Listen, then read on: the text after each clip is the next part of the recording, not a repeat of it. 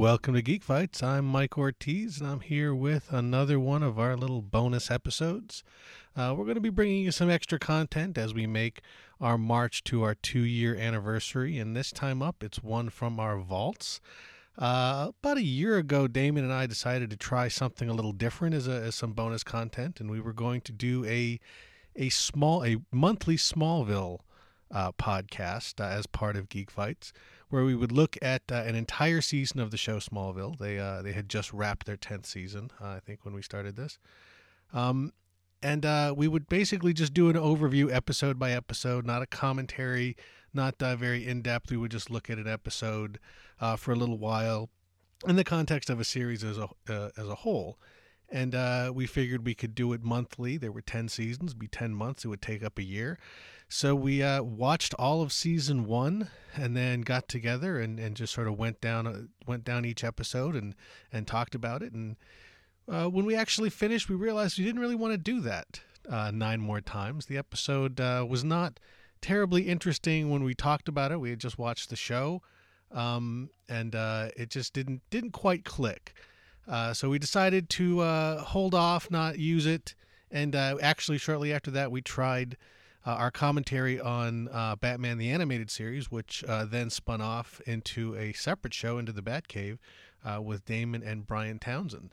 So uh, even though we decided initially this wasn't quite up to the Geek Fight standard, um, since we're kind of padding out some bonus content, and uh, I just always, I always thought that a kind of an interesting look at something that didn't quite gel. So uh, don't expect a whole lot. You may not make it the whole way through, but if you're a fan of Smallville and uh, you just want to hear us talk about it for a while, uh, keep listening, and uh, and you can hear Damon and I talking about Smallville season one uh, on a special bonus geek fight.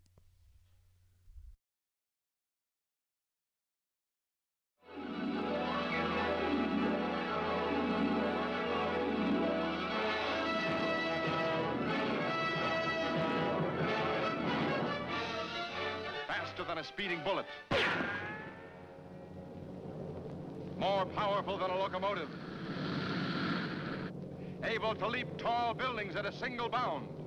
Look, up in the sky. It's a bird. It's a plane. It's... Geek Fight, Geek Fight, Geek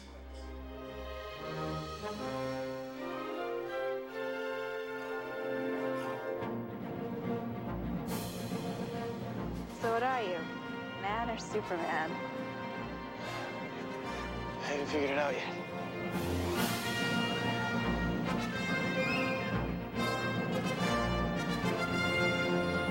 Do you believe a man can fly?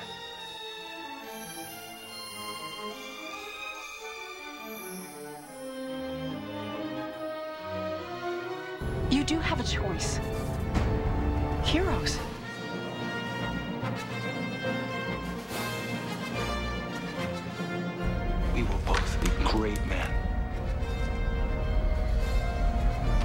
Each other.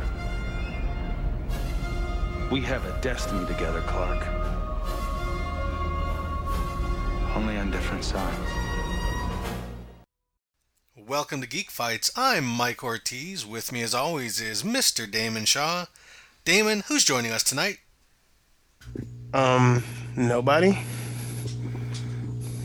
Um, there's no one here. Where are they? It's we're we're not doing a geek fight. I mean, the, the first time I get to host and uh, and I don't have a panel. Well, it's technically the second time you've gotten to host. Because if you remember episode 50, you tacked that whole thing on. You said how hard it was and how much you didn't like doing it. So we didn't really put together a panel for this. Plus, uh, we really can't have a panel for this, and uh, that's because this is not actually a geek fight. This is going to be our overview of the show Smallville. Smallville finished its 10th season uh, recently, and now that it's all done, we've gone back and rewatched the episodes, and uh, we're going to give you our, our feelings on them 10 years down the road. Wait, we're gonna do this over ten years? Yes. I don't think our podcast is going to last that long. By that point, they will be beamed directly into your brain. So, so y- what you mean is ten years after the first season? Yes, yes, yes. I, Yes, we're gonna we're gonna cover uh, the whole first season in this episode. We're just gonna give a an overview, some highlights. We'll go down through uh, the episodes and tell you what we thought of them, any uh, any interesting points about them. But uh, you know, this isn't like a commentary or anything like that. This is just one episode, one season, and uh, and if this works, we'll do all ten episodes, uh, ten seasons. Maybe one a month. I don't know. Maybe a little bit more time between them. It takes a long time to rewatch a whole season. No, it doesn't. You lazy fuck.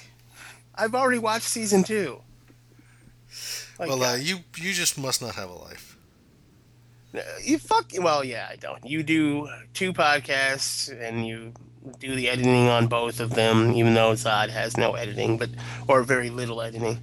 So okay, uh, so you want to get? Well, you, you, we don't want to start with the pilot. We want to start with where we were when the show started, where it aired, and how we thought about what we thought about it. And go And ahead, that Mike. was uh, it, that was 2001.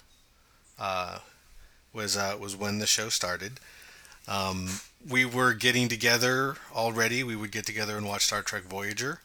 And uh, when I first heard of this show, it was described as Superman meets Dawson's Creek.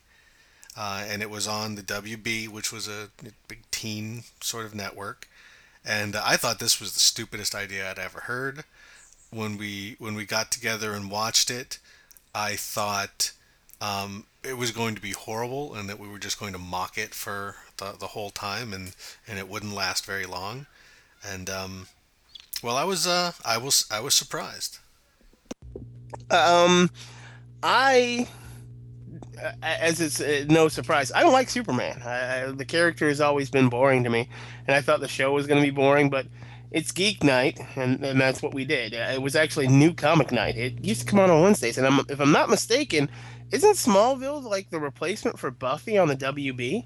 Because Buffy started in what '96. Uh, I don't know when Buffy jumped to uh, to what was it UPN? No, Fox. I thought it was The UPN. last two seasons. No, last two seasons of Buffy were on Fox. Friday nights, and then never mind, it got canceled. I'm joking. I'm joking. but it was on Fox. But yeah, um, I I thought Superman meets Dawson's Creek, and I was like, wow, that's gonna be stupid, but ah, who cares? Let's see, let's see what they do, and then you know, we sat down to watch well the pilot.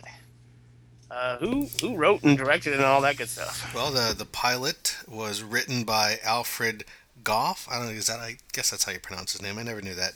And Miles Millar, uh, who were the uh, creators of the show, the executive producers of the show. Uh, directed by uh, David Nutter, and it originally aired on October sixteenth, two thousand one.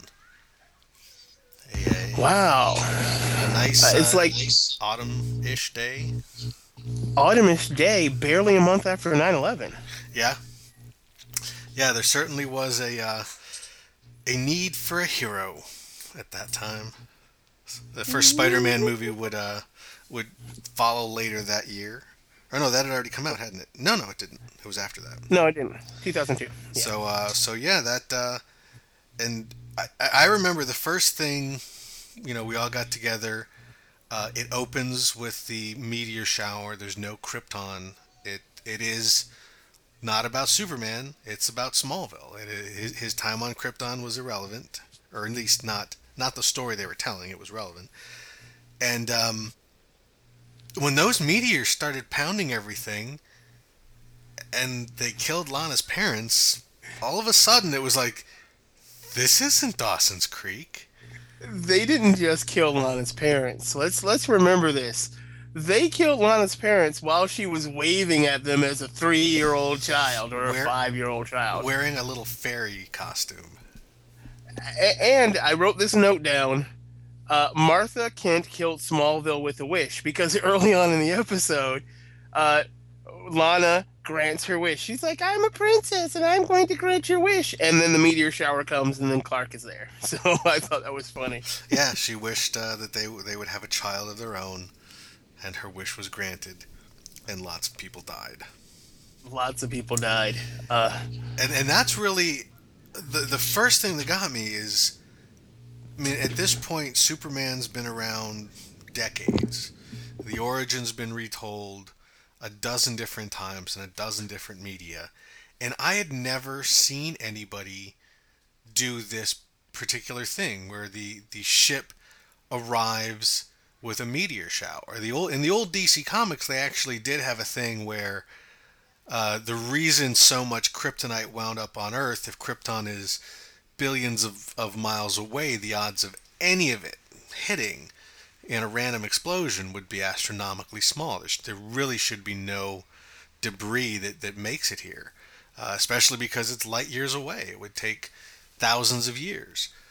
But the, the explanation that they, they did was that some kryptonite came with the rocket and the sort of hyperdrive, warp drive that uh, that brought it to Earth.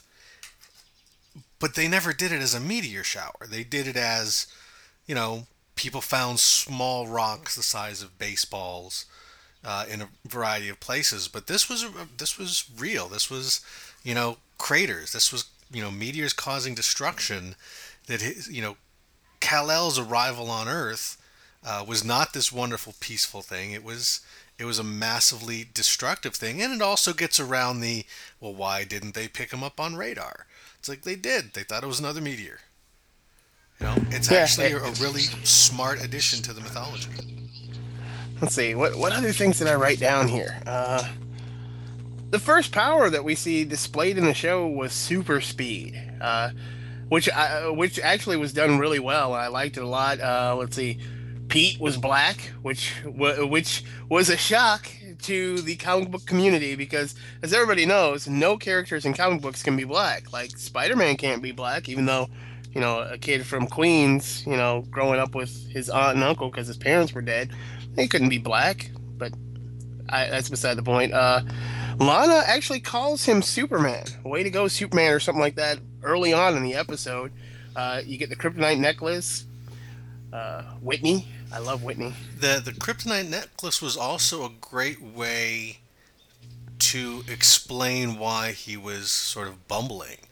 You know, he felt physically ill whenever he was around Lana because she had this necklace which was a a remnant of the thing that killed her parents, which which also adds a strange guilt to Clark because uh, you know ultimately his arrival, his survival um, from Krypton's explosion is what killed Lana's parents. Yeah, he's directly responsible. Uh, let's see what other things I got down here. Uh, it's called LuthorCorp, not Lex Corp. Uh, Lana is a shitty cheerleader. I'm just gonna read my list here. uh, yeah, Lana's a shitty cheerleader. I loved that. That was funny. Uh, super strength got displayed in fantasy, but he didn't actually know that he had super strength. I don't think, or no, no, no, he knew. He just it, di- was displayed in fantasy, and then uh, the car accident happens, and that strength and invulnerability right back to back. Well, I think uh, it's it's kind of interesting. Um, you know, Lex does show up initially in the beginning in the prologue. Uh, you know, this is where he loses his hair. I thought that was an interesting uh, callback too. That uh, this this same explosion that you know robs him of his hair and and sort of defines who he is. Uh, Lex was always you know this weak kid and in many ways, Clark's arrival turned him into the Lex that he would become in in more ways. Uh, eventually, the Le- the villain that he became was also, I think, uh, Clark's fault. Yeah, and uh, well, let's see. Let's see another note. Uh, Clark saves Lex. He should have let him drown. Um, Clark always wears red and blue in in Smallville. Like episode the, the first pilot, the pilot, the first two part episode, which becomes two parts later. Uh, you you don't really notice it because you know he's wearing red and blue and it's Superman show and who cares? But later on in Smallville, I don't think there's an episode where he isn't wearing one or the other color. And then uh, creepy stalker barn is introduced, which I I, I love. That was I love weird. that. Yeah. That was definitely kind of weird. Yeah, I, I really did enjoy Creepy Stalker Barn because all it, well, the only thing he did in the barn was look at the stars, quote in quotation marks. But what he was really doing was looking in Lana's bedroom window, masturbating. That's all he was doing. He was looking at her and masturbating. I can understand that because when I was watching the show, I was looking at her and masturbating. We were in the same room together, and there were like five other people. I'm pretty sure you weren't masturbating. I'm, I'm really good at it. Uh, let's see. I, I just did it right now. Oh, dude, I didn't need to know that. Let's see. I, I wrote down that Pa Kent was a dick because Pa Kent is a really, really big dick in the first episode. He's kind of an asshole. Uh, oh, my what the fuck moment, probably for the whole season. Uh, Lana rides a horse into a cemetery and talks to the dead. Uh, that that was bizarre. She rides a horse. That was very, very weird. Yeah, there was a lot of uh, odd stuff in this show, and, and you know, I've, I've I watched the show all the way to the end. Uh, I never missed an episode. I never stopped watching it, even when I absolutely hated it and was hoping it would get canceled. Uh, I I stuck with it, and the show that it ended as is so vastly different from the show that it started as and I had really forgotten how much of a of a sort of schmaltzy teen drama it was. And then I also forgotten how much I really liked that aspect of it. Not only that, it was it was really good. Uh, the the first season, well, the first season isn't really good. It's it's okay, but the show itself, the concept was pretty strong and it was enjoyable to watch. I watched. I did. I stopped watching because I got tired of it, and I I did watch the finale. That's the only thing I watched after not watching the show for three years. It made absolutely no sense, and it's a completely different show. And hopefully, we'll get to that point where we get to talk about the change.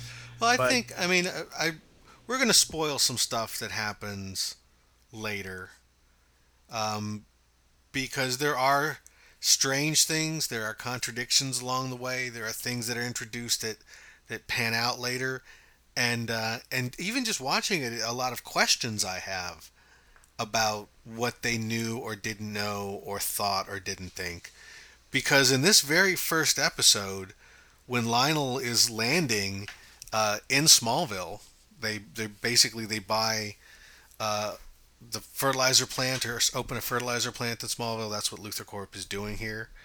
Um, years later, they would reveal that that's not why uh, Lionel was here. That's not why he picked Smallville. That this was all part of, of a larger, almost kind of conspiracy going on. Um, but one of the uh, members of that conspiracy was Oliver Queen's family. And Oliver Queen, as Green Arrow, uh, pops up and actually becomes a regular cast member on the show. And in the very first episode of Smallville, the headline of the paper that um, Lionel Luthor is reading is something to the effect of Queen family killed um, because this is presumably around the time when Oliver's parents uh, died. Actually, I believe Lionel killed them, if I'm not sure, if I'm not mistaken. So when I noticed that on the second watch, I was like, is, "Did they know this? Did they have, did they have that kind of plan in mind, or did they just randomly put that in there?" It was kind of odd. I bet you it was random. Uh, let's see. Two more things that pop up in the pilot and the first half the pilot. Uh, the Wall of Weird, which is a staple for at least two seasons on the show. And then another thing that happens is the bad guy forgets Clark is super. And in Smallville, at least the early seasons, if you were a bad guy and you found out that Clark was super, there were only two options for you. You either forgot that Clark was super or you died. And the first bad guy forgets. Second bad guy wasn't as lucky. Nope. Yeah, that that seemed to be a common thing. If you if you witnessed him doing uh, something super, you were gonna die. Uh, may not be right away. May not be that episode. Sooner or later, you're gonna die. Yeah, didn't Lionel Luthor die like five times? I Oh. forgot once, and I know he died once. Uh, he died more than well, because then he died and came back as the alternate uh, Lionel. But uh, yeah, it, it, it, but also for part of that, he wasn't bad. We'll get to that maybe in a later episode. Maybe. Um, and and you know, I think we can't we can't overstate Chloe. Just from the start, I she was my favorite. Out of all the the Smallville women, it's uh, it's Chloe. Maybe not as much now, but God, season one Chloe was so cute and so spunky, and no one believed her, and she was completely right, and it was kind of an X Files thing going on, and it made perfect sense. It made sense that the the radiation that kills Clark uh, gives powers and abilities to other people, which also is a nice explanation as to why so many people in Smallville can actually do something against Clark. One of the old flaws of of many a Superman TV show is that he was always going up against or at least more often than not going up against normal human beings who would have to just concoct some sort of weird uh, distraction to keep him away or, or put or, you know just set up the situation so he wasn't able to do anything. But this the kryptonite giving people powers actually created a, an unending series of credible threats eventually and actually even in the first season it turns into you know kryptonite freak of the week uh, you know I, it's several episodes before who before his nemesis in an episode is not uh, tied to kryptonite, or at least not super powered in some way. Yeah, that's when the that's when the show actually gets fun. Uh, let's see, second half of of the pilot. If you watched it on DVD, not on TV, on TV, this didn't happen. Uh, actually, apparently, this did. They Really? have different. They do have different air dates. I thought they were dates? together, but uh, you know what it was? I realized. You were high. No, it was the before they released it on DVD in the U.S. There was a Canadian two-hour long, and they just edited those two together. Oh, okay. So that's what I was remembering. So no, it says here this aired on uh, on the 23rd of October, a week later. Uh, still the same writers, Alfred Gough, Gough and Miles. Well, Millar. well, then we should stop for a second and give a grade to the pilot. Oh, um, I you know what? I give it an A. It's a solid B for me. Like I, I, I'm very harsh on Smallville because I didn't watch it. I haven't watched it in a very long time, and I it's my first time watching it since I watched the absolute finale, and I was like, oh my god! And then it, it's a B. You know, it'll take a lot to get an A out of me.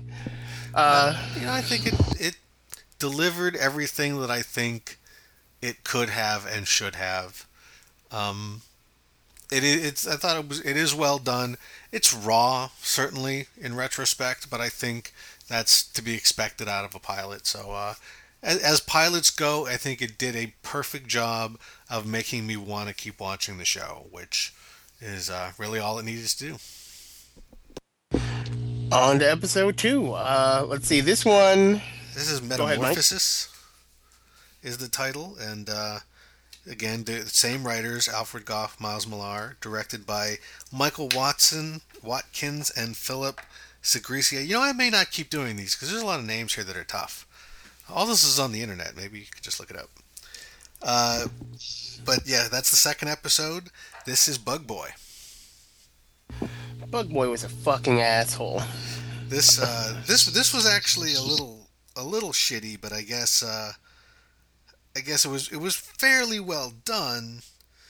But yeah, just one bugs, and you know that, that that's what you come out of the gate with in your second episode is a guy with bug powers.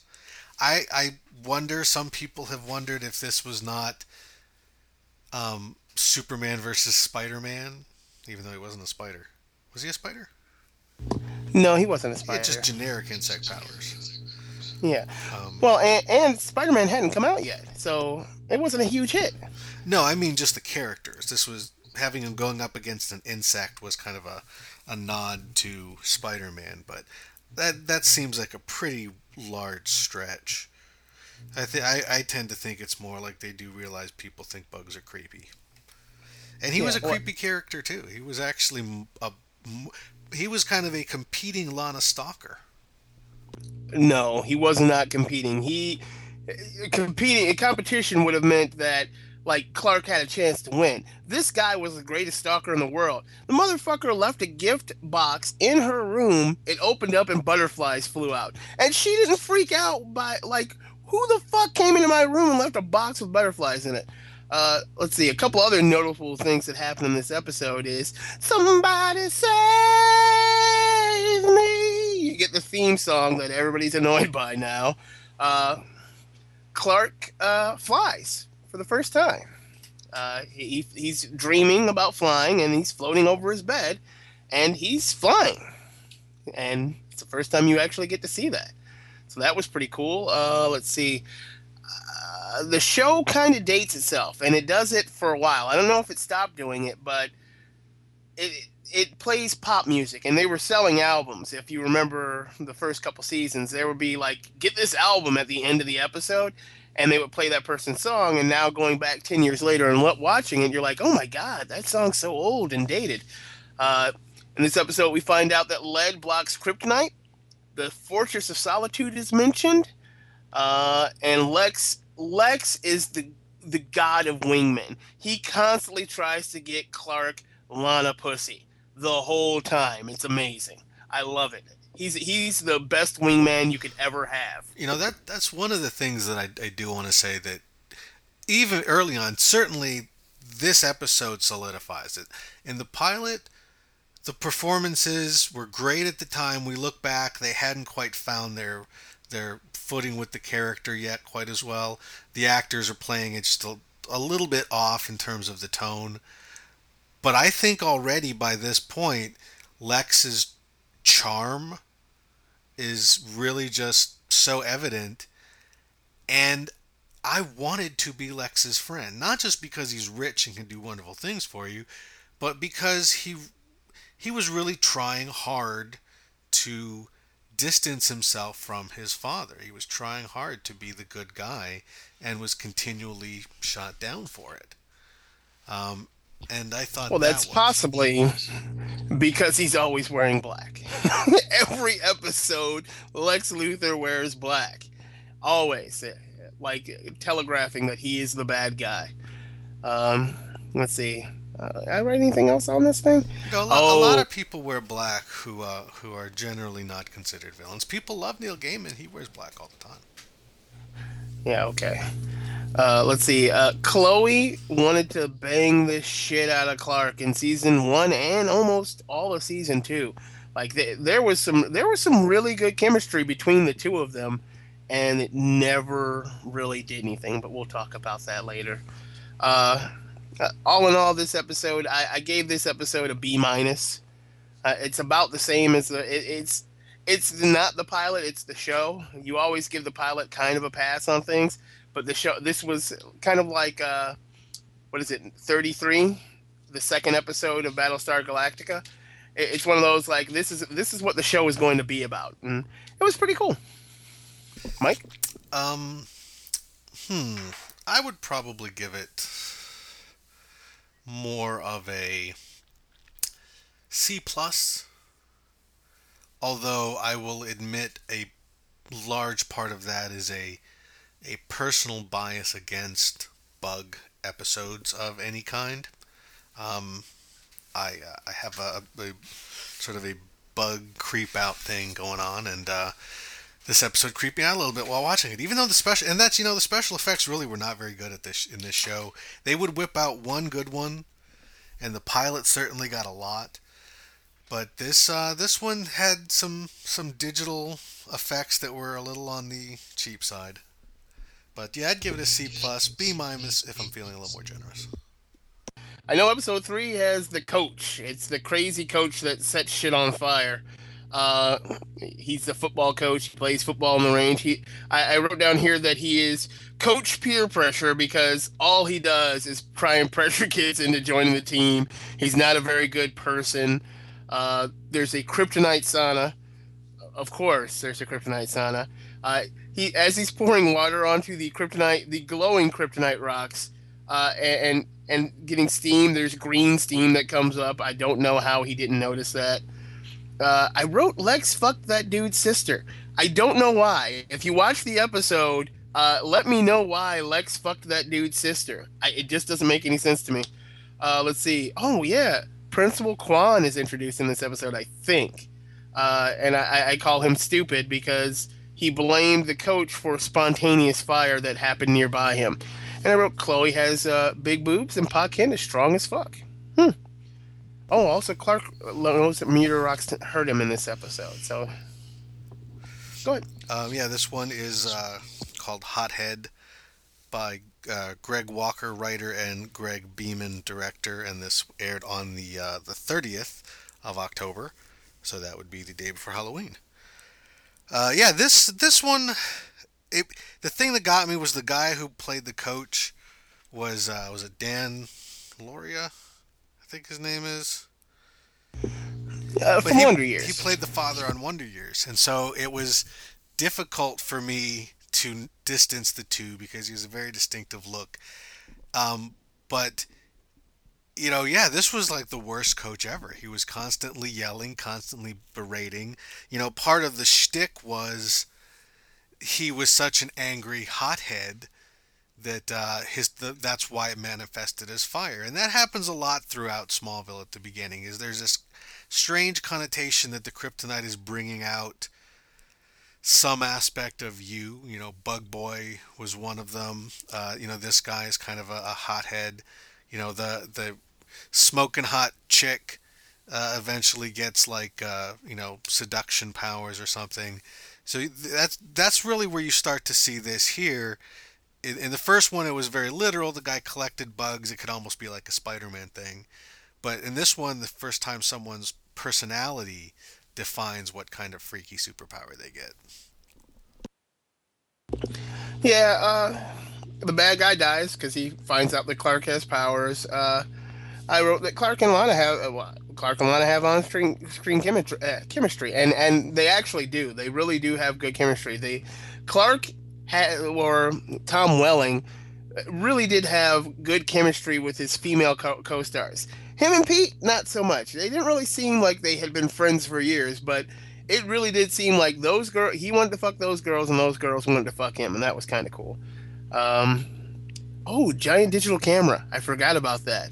Uh, the technology, you you notice that it's it's old. Like, oh my god, that digital camera is the size of an iPad, and and and that statement is funny now. Uh, Ten years from now, people will go, "Oh my god, that iPad was gigantic. It's the size of a blah." Insert something here. Uh, but I gave that episode a C. It was okay. It was kind of fun. Uh, I you know I gave this one. Uh, I would give this one a B minus. Um, I, I liked it a little bit more, I think, than the previous one. Uh, yeah, this is where also you start to get the the realization that just generally speaking, nothing in this world operates the way it does in our world. I mean, there's always that question with a show how much are they going to play it as grounded in our reality? How much are they going to play it in sort of a broader reality? And, uh, you know, by this time you really start to understand that no, this is this is a, a big melodrama show. This isn't going to be, you know, most people in Smallville seem to be able to take a much greater amount of physical damage than a normal human being really can. You know, it's not uncommon for people to get hit by cars going very fast and then, you know, not have any real damage. They'll go to the hospital, they'll get checked out, there's a bump on the head, things like that. So this this really starts to show the fantasy element, especially the hey, why isn't anybody freaking out about all these glowing green rocks everywhere? Oh my god. Like they don't even notice them. Not even freaking out. They don't even notice yeah. that when Clark gets near them, they glow. How the fuck do you not notice that? Um, Makes no sense. And and that's also just really kind of starting to hammer home. Well, not only is this creating all of these freaks, but basically Clark is has grown up in a town that is covered in a substance that can kill him. Uh, that's actually kind of fucked up. Well, he didn't know it could kill him until later on. Oh, sure. anyway. But that just just in general, that's kind of interesting. But yeah, this was a this was a decent episode, uh, especially kind of for early on. Even if seeing the coach uh, being that that kid's father kind of freaked me out a little. And uh, on to episode four. Uh, Uh, this one is X-ray. Really? It's called X-ray? Uh, that's what I've got right after Hothead. Wow. No, no, no. I know it's the X-ray vision episode, but it's like, really? They, they named the, the the episode where he gets X-ray vision, X-ray. That's kind of funny. Uh, let's see. Uh, there's creepy shape-shifting girl that I totally bang. I totally bang that girl. She was naked on True Blood, and she was awesome. Uh, let's see. Uh, The X-ray effect does not hold up. It was great when it happened ten years ago, but uh, go watch Romeo Must Die, and it's better. Like there's, it's a bad effect now, but it was it was pretty cool then. Uh, let's see, what else did I write? What the hell is it with LL people having LL parents? Because Lana Lang, both of her parents have L names. Uh, Lex's parents are L- L- Lionel. Well, at least his father was. I think his mother might have. Uh, let's see. Lana has another stalker in this episode. A shape-shifting girl wanted to stalk him or stalk her. Uh, let's see. Lex threatens to erase a dude, which was cool. The first mention of the Daily Planet is in this episode. Uh, Clark and Lana Clone wreck a cemetery, which is weird. And uh, yeah, wow. So now two freaks have attacked Lana, and no one thinks it's weird yet. This is the fourth episode. She's been attacked twice, directly on her. Nobody thinks it's strange, and I, I always find that funny because nobody ever does. Except Chloe, she understands. No, nobody believes except Chloe. Yeah, and Chloe, uh, by episode four, you, you really notice that Chloe speaks in in a weird, lame code that was quirky and cool in 2001, but now it just it's like, wow, I wish he would just talk normal. I like the way Chloe talks. You just want to fuck Chloe. That's all it is. No, I think she is a, a clever uh, and insightful look into this world. She understands what we understand that something fishy is going on in Smallville. Yeah, whatever. Um, you have anything else about this episode other than Um, well, just the the s- strange overtones of this woman now being Lana's stalker, and uh, the uh, the X-ray effect is shown mostly with the where it looks like an X-ray, except early on they had that one where he just saw through Pete's uh, skin. And that was a horrible special effect. that's why they didn't do it again? Um, and that he sees Lana naked. Uh, unfortunately, No, he does not see her naked. Yeah, I thought he saw through the wall. Oh, that's right, and she was turning with the towel on. Yeah. Um, but uh, that uh, that that was pretty much it. Although the stuff with Lex was great. You know, it's it's already already Lex is is my favorite character on the show. Uh, what'd you give this this episode? Uh, I'd give it a I'd give it a C. Honestly, How the fuck are we keep doing this? This one I wrote down B minus. but anyway, on to the next episode. Uh, let's see. What's the title? uh, I'm looking it up right now. Oh, is this one cool? Yep, this is cool. With the Iceman. Okay. Seriously, this is a shitty episode. Uh, but you find out a couple cool things. Uh, Clark never gets cold. You, you, you notice it there. Uh, uh, all the kids don't have cell phones, which is just a, a time thing. Uh, the kid falls into the ice and g- gains ice manipulate. Well, the power to suck heat out of things. He's a, a heat vampire, which is cool. I, I kind of like the power um, until he sucks the heat out of fire, and fi- the flames turn to ice, which makes no sense. Um, I noticed that Lex hangs out at the, the Kent farm a lot, a way, way more than he should. Uh, Lex also tries to break up Lana and Whitney again because he's awesome. Uh, Lex tries to get his little bro, bro some pussy. Uh, uh, Sean just starts killing girls indiscriminately. He like makes out with them and then sucks all their heat out. Uh, I, I noticed, uh, which doesn't make any sense, because wouldn't just being inside with heat on keep him warm? But whatever. Uh, the Kent, you find out the Kents are super broke in this episode. Uh, Clark got super creepy with Lana. I don't know what that means. Uh, Sean Kelvin. We find out his last name is Kelvin and he has ice powers. Those of you that don't know Kelvin and are going, what does that mean? Seriously, like, did you not pay attention in science class? Uh, Pete, Pete spills the beans about Clark lusting over Lana. Let's see, Lex stalks the Kents some more. Whitney crashes a truck, and I think this is the third episode that he's crashed a truck in, and we're on our fifth episode. He crashes a lot of trucks. Uh, let's see, and Pa Kent turns down Lex's help. That's three times in four episodes. Lex Lex goes to help him, and and Pa's like, "No, we don't want your fucking blood money," and he's evil. And Clark is totally in the friend zone with not only Chloe but Lana. Yeah, this was uh, this was not a particularly good episode. Uh, written by Michael Green, directed by Jim Contner, aired November thirteenth, uh, two thousand one. Uh, definitely the meteorite freak of the week thing starting to already be kind of dumb. This is definitely the episode where it's oh this is comic book physics. This is whatever whatever they need things to do. Although I thought the uh, fire turning into ice was a, a, a nice uh, kind of effect. It certainly doesn't make any real sense, but uh, you know it's kind of kind of a neat look. Uh, but yeah, this was this was pretty bad. Um, I even felt bad for poor Chloe in this episode because she finally gets some attention, and it's a psycho guy who wants her heat. You know, after Clark's not really giving her the attention she wants, and she doesn't seem to be too interested in Pete. Um, she finally gets the football player, and he turns out to be a total douchebag.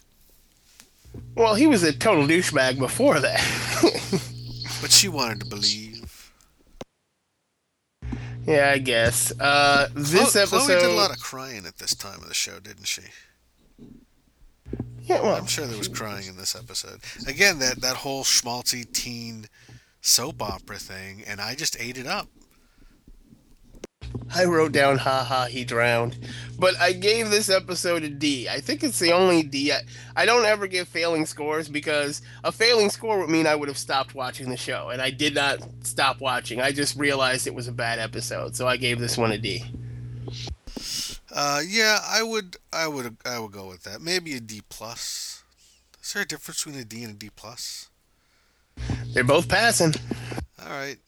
I thought it was a little bit more than passing just because uh, poor Chloe is so cute. Yeah. Uh, let's see. Episode 6. Michael, tell us the name in a second. This is where I start uh, lo- uh, with less and less things. Let's see. Kryptonite Fountain of Youth. This is called Hourglass. The writer is Doris Egan. The director is Chris Long. It aired on November 20th. And uh, yeah, this is the seniors. This is the guy who falls in the kryptonite lake and becomes young again and goes killing people. But yeah. this is also the one that has with the weird psychic lady. With the psychic lady, which really is my favorite moment in this season. And when I really started going, this show is is going to kind of work into the mythology. This this show is acknowledging where it's going to go. Yeah, it was pretty cool. Uh, well, yeah, it was all right. There's the Kryptonite Fountain of Youth, uh, Old Man Pimp. Uh, let's see, because I wrote that he could totally fuck Lana if he wanted to, because he totally was a pimp in that episode. He was like, "I'm an old man. I have all my old man savvy, but I'm in a young man's body, which is the most dangerous thing in the world to young girls." Uh, let's see, Lex drives like a dick even more than normal. Uh, the old man pimp is killing mofos with a razor wire, which is so badass. Like that, you really have to want to kill somebody to kill him with a razor wire. Uh, let's see. Clark realizes that he will outlive everyone he cares about, which kind of like makes him sad. And and this is the first time this effect pops up. And when I was watching the show ten years ago, I thought nothing of it. But when I saw it this time, I was like, wait a minute, that makes absolutely no sense. Uh, Cra- old man Pimp goes to stab Clark, and the knife shatters on Clark. Now I understand that it's meant to represent that Clark is invulnerable and and it, and nothing can hurt him, but the amount of force it would take from the guy wielding the knife to make it shatter should have been able to hurt Clark a little bit. That's that's all I'm saying. and uh, we get the first appearance of the hospital, and Lex starts to obsess about the accident. Anything from you, Mike?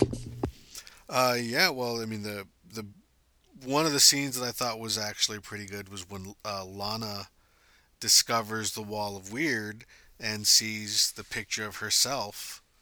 Um, you know, right there. Well, not in the center, but prominent. Uh, I thought that was actually kind of interesting. I mean, there was a strange sense of, of betrayal, uh, but also I think an understanding, and you know, where you really start to see her. You start to see Lana becoming more of a character, and at this point in the show, that's really good. Eventually, that starts to work against her, but uh, we'll get to that somewhere down the road. Um, yeah, it's definitely a detriment. But the, certainly the big thing are the visions. When, when Cassandra touches Clark, she sees, um, she sees that he becomes Superman. Uh, you see the cape with the S on it. Uh, she said that she had seen him in the futures of so many people, saving them at critical moments in their life. So uh, that was was pretty cool, but that was not as good as the end when she sees Lex's future, and you see Lex becoming president, uh, wearing the black glove that at that time was uh, a reflection of his the hand that he lost to kryptonite in the comics, um, and basically what causing a nuclear war and being covered in blood. And yep, blood rain. That uh, the vision of of Lex's destiny actually kills the old psychic woman. It terrifies her to death, and she never tells Lex what he's going to become. Oh, poor Lex. Uh, I gave that episode a B. Um, I will give this one an an A minus because I really liked those elements. I mean, the the actual old man plot was pretty pretty typical. Uh, it was at least a little bit different uh, in that the the guy the, this person was killing with actually more solid motivations, so it was a little bit more traditional that way. But the you know how many people must have fallen in that lake? Did this happen to all of them? Um, Kryptonite starts doing some weird shit. I remember electrocute. There was the electricity too. Oh yeah, yeah. Somehow they they mix lightning into the mix or electricity, and all kinds of funky stuff happens. Yeah, that's the way it works. But on to episode seven. Uh, let's see. This is the one with Amy Adams. That's right. Yes. Oscar winner. Yeah, and uh, Lois Lane. Is Lois Lane mentioned in the episode? No, she, no. Amy Adams is Lois Lane. Oh, that's right. She is Lois Lane. Uh, but this, let's see. This one is called Craving by Michael Green, writer, and Philip Sgriccia. It aired on November 27th. And this is the uh, the fat chick who eats people? Uh, she doesn't eat people. Uh, she eats their she fat. Has, she sucks down their fat. Uh, she has horrible fat makeup. Uh, yes. The bitch is eating, uh, eating kryptonite. Uh, in this episode, kryptonite hurts Clark a lot more than it did in the pilot. And the pilot it made him weak. In this episode, it really like just knocks him the fuck down. Uh, let's see. Whitney is a douche and can't thank Clark for something, and I don't know what I wrote. Uh, let's see. Bitch lost a ton of weight and ate a raw deer. I love what I write. This was like a month ago. Clark causes more property damage. He causes so much property damage. Uh, a fat sucking vampire, which is two episodes after the heat sucking vampire. Uh, Lex and Chloe. Which was right after the uh, fire guy. Yeah. Uh, let's see. Lex and Chloe meet for the first time. Uh, the moral of the story is don't piss off fat girls. Uh, Dr. Hamilton is black, which is something new. It's just they're throwing black characters in because they have to. Uh, what's what's interesting though is this is Stephen Hamilton. In the Really? comics, it was Emil Hamilton, who does show up later I did not know that. and is played by Gaeta from Battlestar Galactica. I did not know that. So That's yeah, pretty cool. I because I when when I was watching this and he was referring to Doctor Hamilton, I'm like, wait a minute, there's a Doctor Hamilton at the end of the show that's a totally different guy. So yeah, when I checked, he's Stephen Hamilton. So it was a strange little nod, but that was interesting because that was uh, Joe Morton, um, Yeah. and uh, he this there's been this sort of uh, plot running through the subplot of Lex being obsessed with the accident, and uh, even uh, even kind of going farther back, connecting all of this to what happened to him in the uh, the meteor field. And I don't remember if it's in this episode or later where they they introduce a weird thing how Lex has never been sick a day in his life. Uh, ever Uh, that isn't in this season at all. No, that had to be in this season because I saw it. No, it isn't. I I just saw it. I re- we rewatched this. I haven't watched season two yet. Uh, I know that they mention that he. It's a mention, but it isn't a. Uh, I haven't been sick since the meteor accident. It's just like I haven't been sick in a while. No, in this one, I- I- uh, I mean, I don't think I'd be remembering it that clearly if it was actually from season two.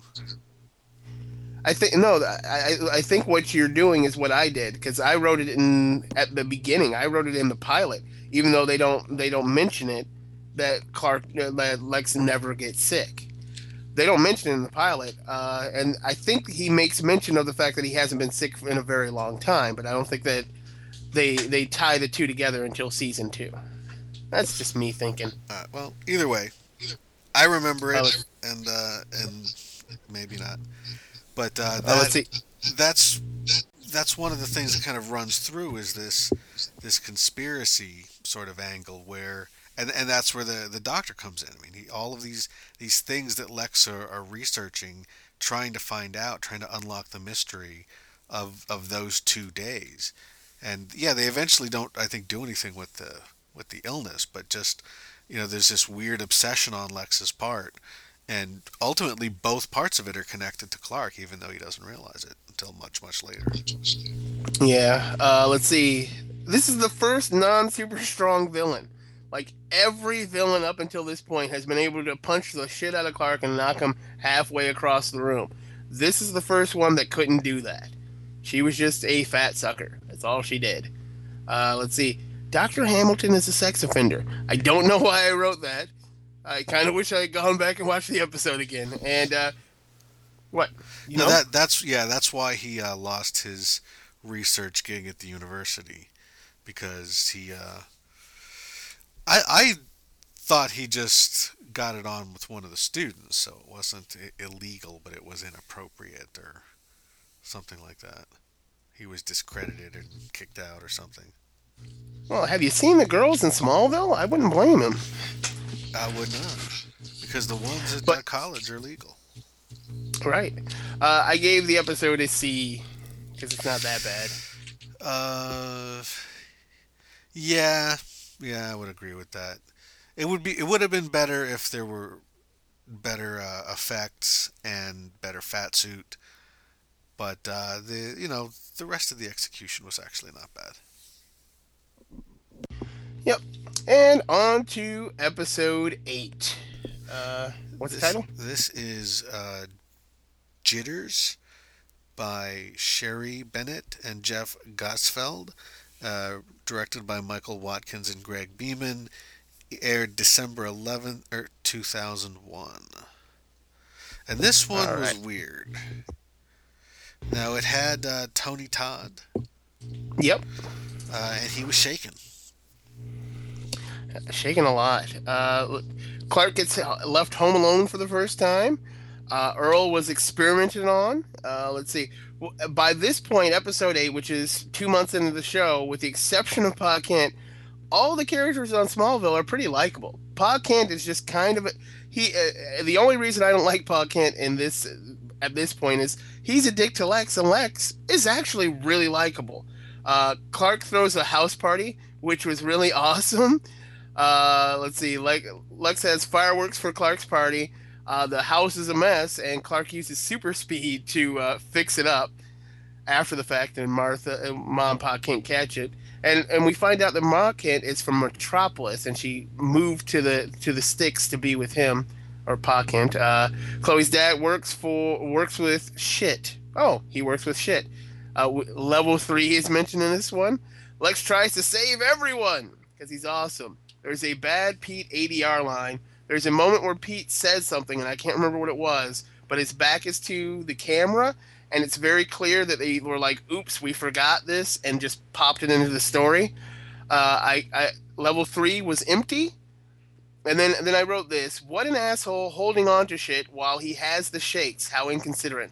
And that's at the end of the episode Tony Todd starts to shake and they're on this big ass bridge and instead of like dropping to the ground and like holding on to himself shaking what does he do he decides to grab onto the railing and that of course makes the railing like the whole thing fall apart and i think he dies there and uh, let's see and we find out how much of a dick lionel is lionel was li- willing to let lex die to prove a point and Lex is jealous of Clark and the way his family is. He, uh, th- that you find that out very much at the end of this episode.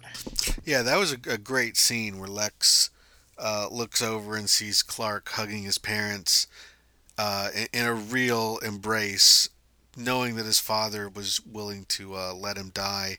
And then, what didn't Lionel hug him for the cameras? oh, it wasn't even. It wasn't even that. It was horrible. So uh, so yeah, that that was that was one of the better things in this episode. Uh, I thought that was, the the party scene was great. Uh, the scene where he cleans everything at super speed. Uh, he thinks before his parents are home, and then the camera pulls back, and they're standing there, and they just watched him do this. And, and I totally fell for it. I mean, it's kind of an obvious gag in a lot of ways, but the way that they executed it, uh, it it really worked very well. Uh, the the slow motion effects were pretty good. Um, you know, I thought there was a, a, lot to like in this episode. The jittering thing was weird, but I always loved Tony Todd.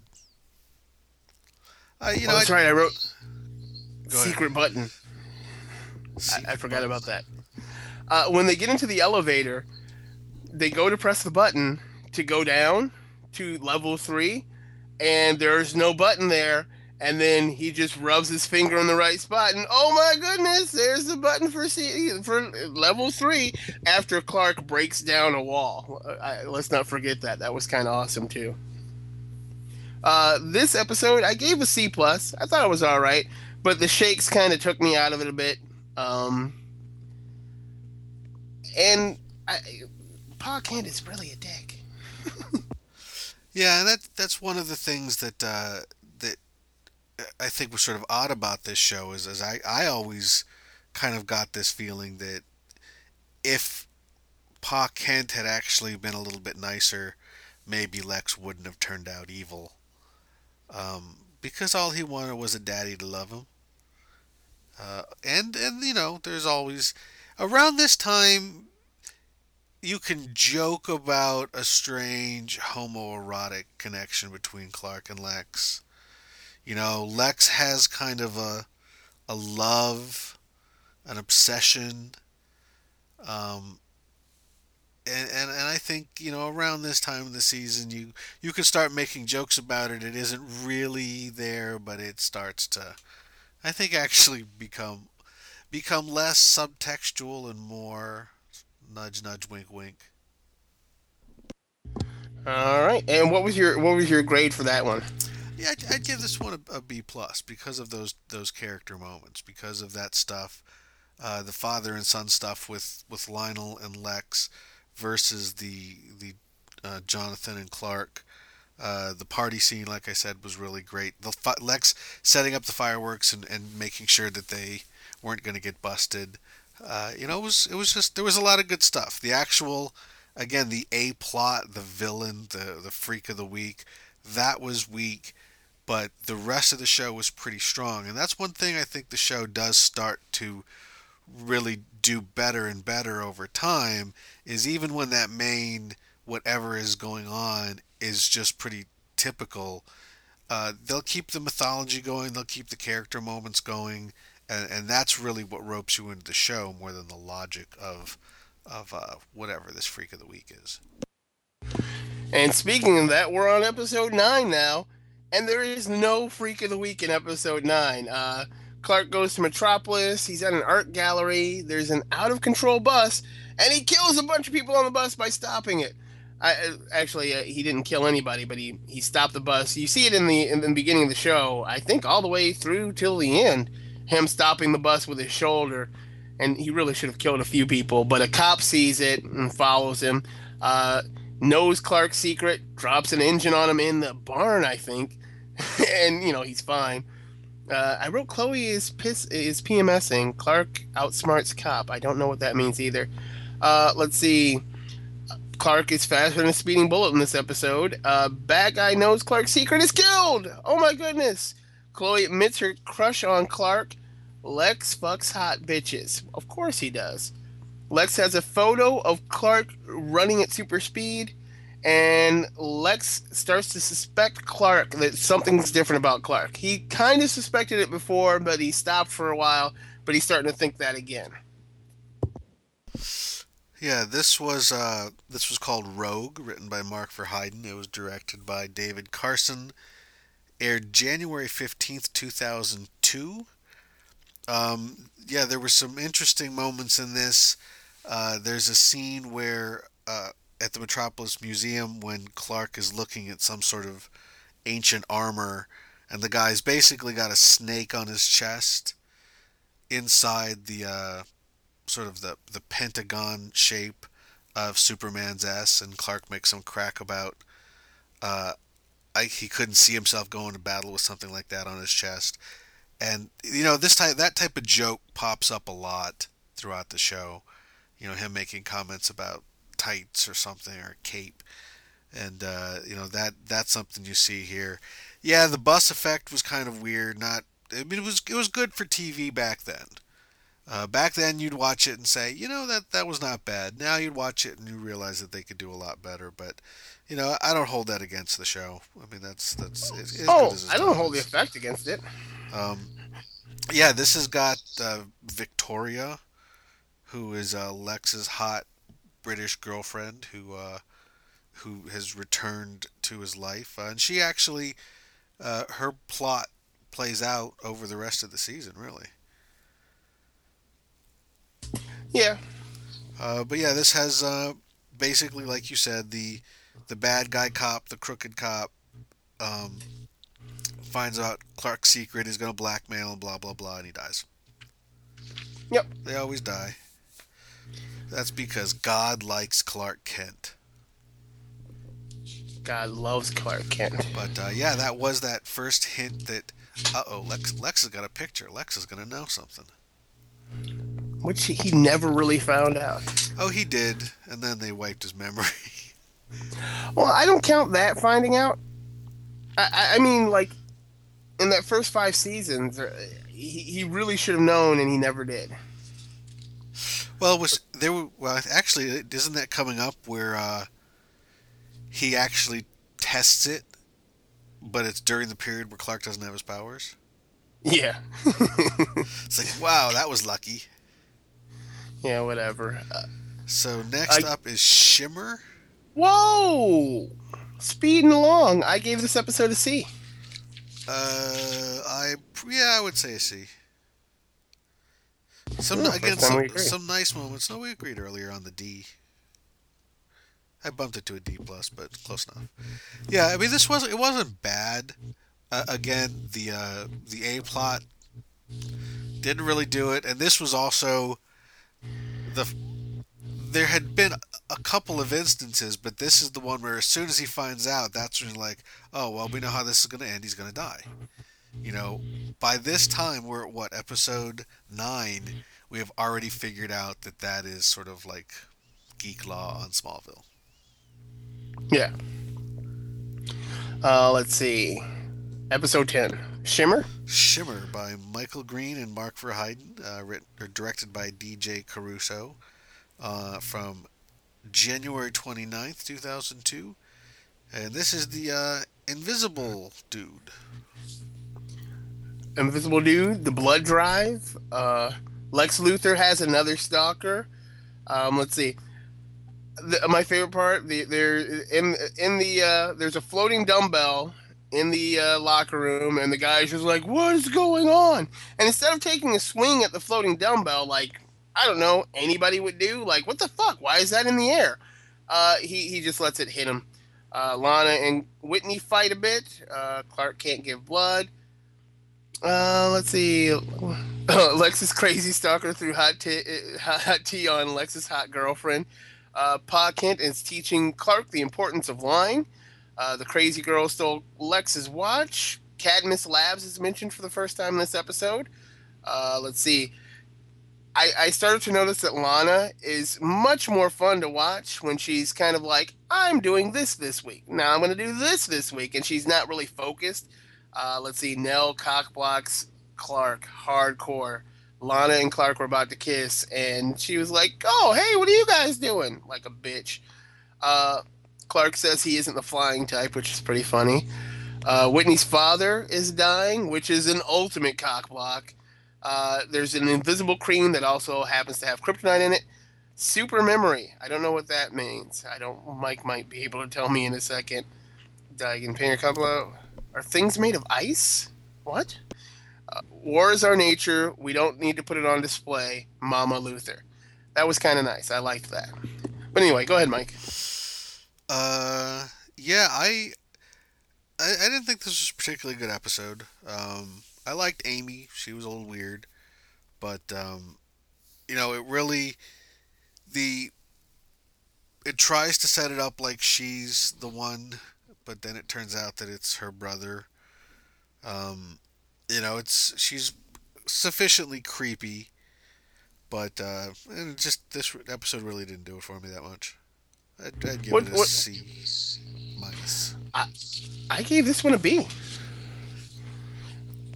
Because I, I, I started to learn not to watch the actual every episode story and started to watch the character development. And the character development is actually pretty decent in these episodes at this point. Like the the the freak of the week part is boring, but Chloe is jealous again. Lex is failing Lionel. Uh, let's see what else. What other things are there? uh, Lana and Whitney fight. There's there's all kinds of other drama going on in the store, the show that I didn't need to. I don't need the freak of the week, so I thought that was pretty cool. I gave it a B. All right, episode eleven. Episode 11 is called Hug. Uh, written by Doris Egan, directed by Chris Long, aired February 5th, 2002. Uh, this is the sales guy. Yeah, this is a guy that got weird touch manipulation powers from Kryptonite. So if he touches you, he can control you. It's kind of cool. And his friend, Crazy Kyle, uh, can do the same thing. Uh, Chloe can't ride horses. She's not very good at it. Lana falls off her horse, and that's where we meet Cla- Crazy Kyle. Uh, Lex doesn't shake hands with the other guy. I don't even remember what his name was, but Lex won't shake his hand, and you know, then the guy can't close the deal. I I, wonder why. Why do things keep shattering on Clark? That, that that's it. Just keeps happening. Uh, let's see. Lana is a bitch in this episode. More of that to come. Uh, faster than a speeding bullet. Again, he's super fast. Clark trusts, trusts Lex with, to keep secrets. He, almost he almost tells him a secret. Well, he doesn't almost, but he really does trust him in this episode. Uh, Lex says Smallville is his home. He really does feel at home there. There's an evil handshake, which is cool. Clark and Chloe make out for a second because, you know, in this episode, they don't believe that he has these special powers. Like, come on. It's already episode 11. There's all kinds of crazy things going out. And he makes Chloe make out with Clark, and then Chloe doesn't remember it, which is which was awesome for Clark. Uh, Lex has an Uzi and just starts firing off rounds, and Clark gets shot for the first time this episode. and he gets bruised. He, you know, it doesn't actually kill him, but we find out he isn't completely invulnerable yet. He's still getting stronger. So he gets shot and he gets bruised, and it's kind of cool. And uh, Clark calls Lex his best friend, so that was pretty awesome. Yeah, this was a, kind of an interesting superpower. Um, and I liked how it didn't work on Clark. I mean, this was an instance where his being Kryptonian, uh, the kryptonite power didn't have a negative effect on him. Uh, he actually was immune to it, which I thought was kind of interesting. Um, it was a weird power, certainly, and uh, you know, just already kind of trying to find different ways to use this. Uh, I thought it was kind of interesting how he got Jonathan Kent to, you know, sell the farm. I mean, that was this sort of uh, great revelation as to how powerful that this was, and seeing Lex go batshit crazy was was a lot of fun. I mean, didn't he? Uh, they're in a car. He pours gasoline on it and sets it on fire. Isn't that what he did? Yep. So, uh, so yeah, that was kind of fun. Uh, I'd I'd give this episode a B. Yep, uh, same thing for me. Seeing yeah, seeing the kiss was kind of fun too. Episode twelve. So What's the name? It is called Leech, uh, written by Tim Schlattmann, director Greg Beeman, aired February twelfth, two thousand two, and this is Clark uh, loses his powers or transfers his powers to another kid. Another kid that is the same actor that is Jimmy Olsen, but not the same Jimmy Olsen, uh, which I thought was funny. He's also Iceman. Uh, they go on a hiking trip. Uh, there's kryptonite, and it starts to glow near Clark, par usual. Uh, there's a lightning strike while the other kid is holding a bag of kryptonite, and it turns Clark, uh, well, it transfers Clark's powers into Jimmy Olsen. Uh, Clark bleeds. Eric's dad is an asshole. Whitney has a third different truck because he just keeps crashing that bitch. Uh, Nell is selling her shop because by this point they've realized that Nell as a character just doesn't work. They they are slowly but surely phasing anything that has to do with Nell out of the show. And by season two, she leaves for Smallville for Metropolis, and I don't think we ever see her again. Uh, let's see. Lex. This is the episode where Lex thinks he's has Clark found out, and then well he doesn't have his powers. Uh, how how strong are these people that attack superpower people? That's probably another shattering thing. Chloe uh, gives Eric the name Superboy because instead of hiding the powers, Eric or Jimmy Olsen starts showing off. Clark has fun playing uh, basketball. English chick betrays Lex. Lex played Victoria like a fiddle. Nice because he's Lex fucking Luthor. That's why you love him. Uh, Clark borrows Lana's necklace, and then uh, what is it? Columbine Superman. I don't know why I wrote that. Oh, that's right, because he goes on like a rampage at the end of the episode, and then I think a lightning strike and or something. Doesn't he like wear back. a long leather jacket or something? Yeah, he a long black trench coat. He does do that. I think that's why I wrote Columbine Superman. Which is funny because eventually so does Clark. Really, but uh, um, I gave this episode a B. It was fun. Um, one interesting thing though, um, this is not the guy who played Jimmy Olsen. It isn't. It looks exactly like him. This is Shawn Ashmore. That was, I believe, Aaron Ashmore, his identical twin brother, who is also an actor. They're really interchangeable. it's it's because it, this is the guy who played Iceman, but then he from this he went on to Iceman and he was too big for Smallville. His younger identical brother not so successful. That's his younger identical brother. How do you know he's younger? I don't know. He might not be. But usually the second uh, child is just always got a problem. But, uh, but in, yeah, in like, any event, this this was interesting. Uh, you know, they had to diffuse the the Lex curiosity situation, and uh, it, it was just another one of those. Okay, so now lightning. He so the kid had kryptonite in his bag, and the lightning hits Clark the electricity travels through Clark into the kryptonite into the kid, transferring superpowers. And then coincidentally reverses it by the end of the episode. So that we're starting to get into the weird Smallville science here, but uh, it was kind of interesting that um, when this person got superpowers, like many people do seem, and certainly in, at the beginning, almost everybody who got superpowers other than Clark, uh, many of them, if not most of them, turn out kind of evil. So even though he started off kind of wanting to do the right thing, uh, eventually the power goes to his head. And, and that's really always been at the heart of Smallville. It's not the powers, it's the man. It is that upbringing. It is Pa Kent. This guy's dad is a total dick. And his son turns rotten. Lionel Luthor is a total dick, and his son turns rotten. Jonathan Kent, good father. You know, the world does not die. Right. You keep bringing that point up. But anyway, what was your grade? I gave a B. Um, yeah, I'd give it a B also. All right. Episode 13. What's the title? 13 is Kinetic by Philip Levens, uh, directed by Robert Singer, aired February 26, 2002. Um, and uh, this is uh, the guys who walk through walls, the kryptonite tattoo. I thought this was kind of an, an unusual use of, of kryptonite uh, in, a, a, in a temporary use. Certainly we will find out that you know this was this the first time someone actually uses deliberately uses the kryptonite to get powers?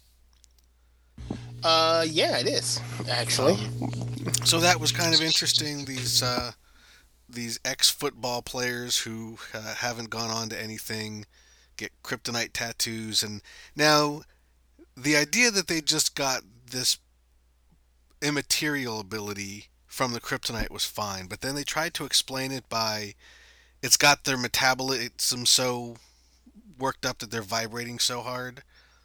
And it was kind of like, you know, don't even try to explain this shit. Just kryptonite. They walk through walls. That's how it works. Don't ask. Um, kind of interesting. Guy got his arm, you know, basically solidified in a wall which was the only time I've ever seen them use the uh, what do you call that? The vision, the X-ray vision, pretty cool. Like, hey, there's an arm in there. Uh, let's see. Uh, Lex hits on Chloe in this episode, which was kind of awesome. Chloe falls out of a three uh, third story building and survives. Clark blames himself for not getting to Chloe in time, which is kind of funky. Uh, Whitney loses his scholarship in this episode. Evangeline Lilly, or yeah, Evangeline Lilly is in the background in this episode. She's just a hot girl in this episode uh, from Lost. She's I can't remember which one she is. I can't remember her name, but she's from Lost, and you know, I'm like, holy shit, she's there. Uh, Clark Kent is being uh, is, gets called a reporter because he's actually investigating things in this episode. Uh, Whitney joins the bad guys. Whitney is found out Lex is really Clark's friend. He really does go to bat for him over and over again. And Lana saves the theater uh, that was in the back of Nell's flower shop, and that theater happens to be the Talon, which it's the Talon. It's all over the place for a very long time. Uh, I gave this episode a C. Uh, I would give it a C plus. Uh, I thought that it was kind of a, an interesting use of the of the kryptonite here, you know, using it as a tattoo. Again, like I said the first time, you get this idea that people people know that this this rock does stuff, and I'm sure by this point, I was already sick of the term meteor rock. When they eventually just learned to call it kryptonite, that was much much better. But meteor rock was such an awkward. Oh my God, this must be made out of meteor rock. Well, this is meteor rock. It's it was just a, a horrible term. Um, but uh, but again, just some some good character stuff. Uh, you know, Whitney really starts to become a far more sympathetic character than he was in the pilot, when basically he was just the obstacle who strung Clark up. Um, over time, you really kind of get a little bit more of a, of a character, and it's funny as he does become more interesting, more well-rounded. It is when clearly things are are going bad with him and Lana. So it's kind of a you kind of feel sorry for him a little bit. Clark sort of fucks him up. Not that much. Uh, episode 14. Uh, Lex is kidnapped and hung upside down. This is an episode that has absolutely nothing to do with superpowers whatsoever. Period. No superpowers. Uh, let's see. There's a contractor dicking around Lana. Chloe is investigating Clark's life. Uh, they find a hand in a box. Chloe digs too deep and pisses off Clark. Uh, she finds out that the adoption agency that set up uh, the adoption for Clark is fake. So, and Clark kind of gets pissed about her about it. Uh, Dirty Cop reappears in flashback. There's a question of super hearing. I call. I, I think super hearing might pop up. It might have popped up in this episode, but it's not for sure. Uh, Pa Kent doubts Lex again. Uh, let's see. All the Kent cows are dead. LuthorCorp is the cause. I remember that. Club Zero pops up. Uh, the contractor kills New Jude because uh, there was a guy who just happened to look like the guy who died in Club Zero earlier on in the episode. And uh, the contractor is the big bad guy of the episode. Uh, Central City is mentioned, Blüdhaven is mentioned, and the Talon is open in this episode. Mike. Yeah, this one uh, this one was uh, Zero. It was written by Alfred Gough and Miles Millar. They did the story. The teleplay was Mark Verheiden. Uh, directed by Michael uh. Aired March 12, 2002. Uh, it's got Corin Nemec as Jude, uh, who uh, was uh, from the old show Parker Lewis Can't Lose. I'm sure he's still trying to live that down, but uh, he does he does a pretty good job. And yeah, the whole time I'm watching this, going, okay, now I, I, still don't get what his superpower is. Yeah, okay, wait, he's okay. So clearly he is a guy come back from the dead, and the whole time I'm trying to figure out how did this guy come back from the dead. And no, they actually got you on this one. This is not. This is not. There's no kryptonite. I thought the the scene in the club was pretty good. You know, Lex was being a real. It was both being a douchebag and quite kind of uh, noble at the same time. Uh, and uh, you know, I did I didn't see the little twist coming at the end. Um, but, but I thought this was a pretty well done episode overall, until the you know when they're keeping you guessing as to what's really going on.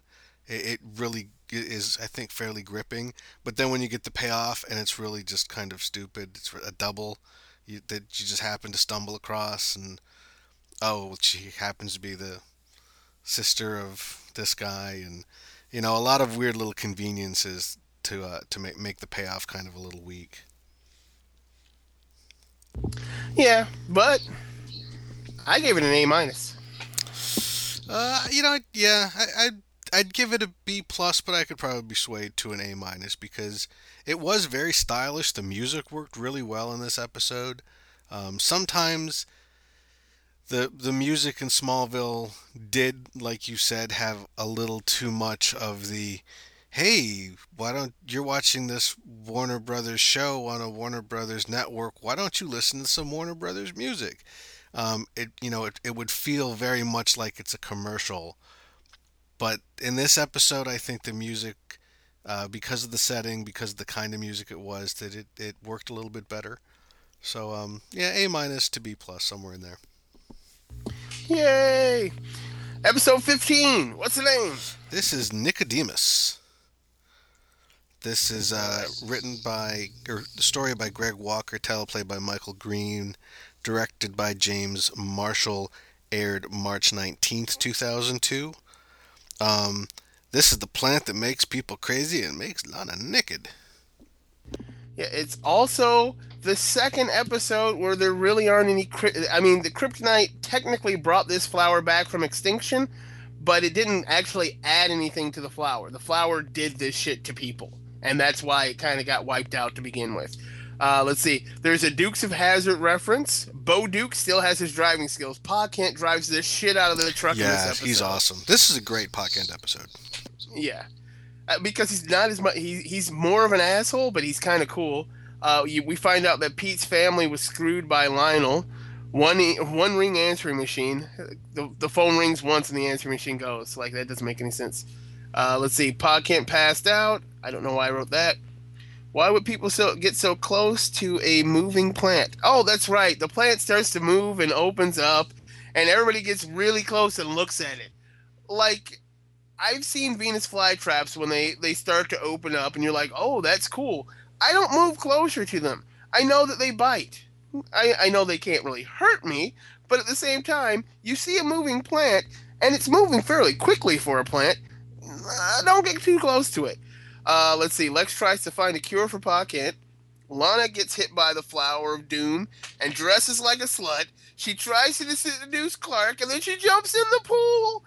Oh, the pool scene. That is the best scene in the world. She, like, literally, this is where I think everybody who watched Smallville that liked Lana, this is the absolute pinnacle of Lana. This is the moment you fall in love with her because she makes references to wanting to fuck Clark in the pool, and it's awesome. Uh, and then there's the the the reference of Chloe, Lana Lang goes softcore, which is funny. Uh, let's see, Lana tries to seduce Lex. She does a very good job of it. Lana climbs to the top of the windmill and steals Lex's car. Uh, they gave Pete more to do by also hating Luthor in this episode. Uh, Chloe and Pete break into Hamilton's lab. The only black kid in Smallville robs people. I, I, I, I don't know why I wrote that.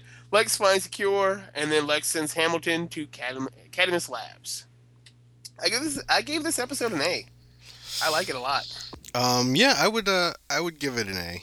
Uh, this was again, it was nice to see something that tangentially was kryptonite, um, but you know it ties back into the uh, Doctor Hamilton story. Um, really, there's like I said, it's a great Jonathan Kent episode, and Jonathan was really one of my favorite parts of Smallville. Personally, I think the show jumped the shark when he died, uh, and uh, it, it, was it was great at the beginning. Uh, Jonathan Kent also sh- here showing his driving skills uh, saves a guy, and there's a, a crack where they people had already acknowledged that Clark was popping up, saving people at accidents an awful lot. It became like a a little bit of a running gag uh, at one point in this episode, they were like, "Oh, he almost died, but a driver, some other driver, saved him." was like, "Don't tell me it was Clark Kent." And they're like, "Well, actually, it was Jonathan." And that's it's kind of funny, but it also points out that you know it's a like father like son. If Jonathan Kent had superpowers, probably wouldn't be as good as Superman, but he would he would be a, a good hero. That's something that's in in the upbringing. You get to see him lose his shit and go go basically take a shotgun to a banker saying, "Give me some more fucking money." Um, he's yelling horrible things at other drivers. He's being a total douchebag. I mean, he really gets a chance. Jonathan Kent has to be such an upstanding character that John Schneider doesn't get a chance to really have much fun with him. And in this episode, he did. I think it totally came across. And, uh, you know, Lana did a great job too. I mean, I, I think I think she did, finally got a chance to play something other than Lana's little Miss Princess. You know, the actors really all had a chance to play another another side. I always love it in episodes, and Smallville will do this a lot, where people flip their personalities, and the actors get to sort of stretch their acting a little bit. And in this one, we find out that you the, this world is much physically smaller than ours. Maybe that's why he can fly. Maybe gravity in this world is smaller because you can actually see uh, New York from Kansas. Smallville. Well, Smallville's in Kansas. I mean, Metropolis. Yeah, like I said, New York. Anyway, on to our next episode. Well, on to the next episode. Episode 16. What's the title? Episode 16 is Stray.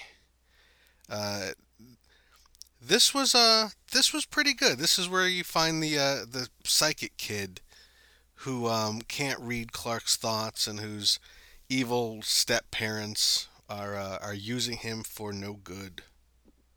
Uh, it was written by Philip Levens, directed by Paul Shapiro, and aired April 16th, 2002. Yeah, one of the parents was a porn star. I can't remember what her name was, but she's a porn star. Uh, when she's not really his parent, she's just a uh, a person who take, takes advantage of him. Uh, Warrior Angel is mentioned in this. I don't know if Warrior Angel pops up again, but it's a comic book character. Uh, Ma Kent hits the kid with a car, which was cool. Uh, Lionel uh, offers Lex a promotion and uh, a job back in Metropolis. Like, you've done good work here, son. Come back to Metropolis. Uh, Chloe is a very bad liar. Seriously, a giant digital camera. I, I was I was just in, entranced by that. Uh, the kid finds out that Clark has powers. Lex reveals that he had a brother, Julian. He also has a sister on the show too, but I think that happens later on, and I don't remember it because I didn't watch it. Uh, the Clark ship is different in the in the pilot than it is in this episode or any episode after. Uh, let's see. Stepmom comes to steal the kid. Lex is kidnapped again because there's only like two people that they ever put in peril. I think Ma Kent doesn't even get put in peril as much as Lex and Lana on this show, which is rather bizarre. Uh, Chloe wants Clark to ask her to prom, but of course she, you know, he won't because he doesn't see her there. She's the girl he doesn't notice. Uh, let's see. Ryan, the psychic kid, hides in a bowling alley. The guy comes to get him. He's gonna kill him, and then Clark throws a bowling ball through a wall, which seriously is is awesome. I was like, that's so cool. Uh, Lex does decides not to take the promotion from his father. Uh, Edge City is mentioned, which I think is only in this show. It, it's mentioned a bunch, but it's never actually in DC Comics. And uh, someone who know someone knows Clark's secret, and they don't die or lose their memory. It's the first time in the show that that happens. I gave this episode a B. Uh, I would give it a B plus. Um, the, now, he didn't get his powers from kryptonite. Did they? Was that part of this? Nope. Did no they ever kryptonite. explain? Yeah. So I thought that was kind of cool that they were opening it up to uh, more, you know, super abilities than just uh, those brought on by kryptonite. Um, there were some predictable things with with this type of a of a story.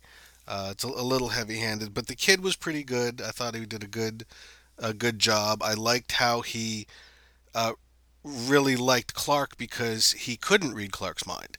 Um, so that was uh, another instance where Clark uh, Clark being an alien made him resistant to the abilities of somebody. Uh, so I thought it was uh, I thought it was pretty good.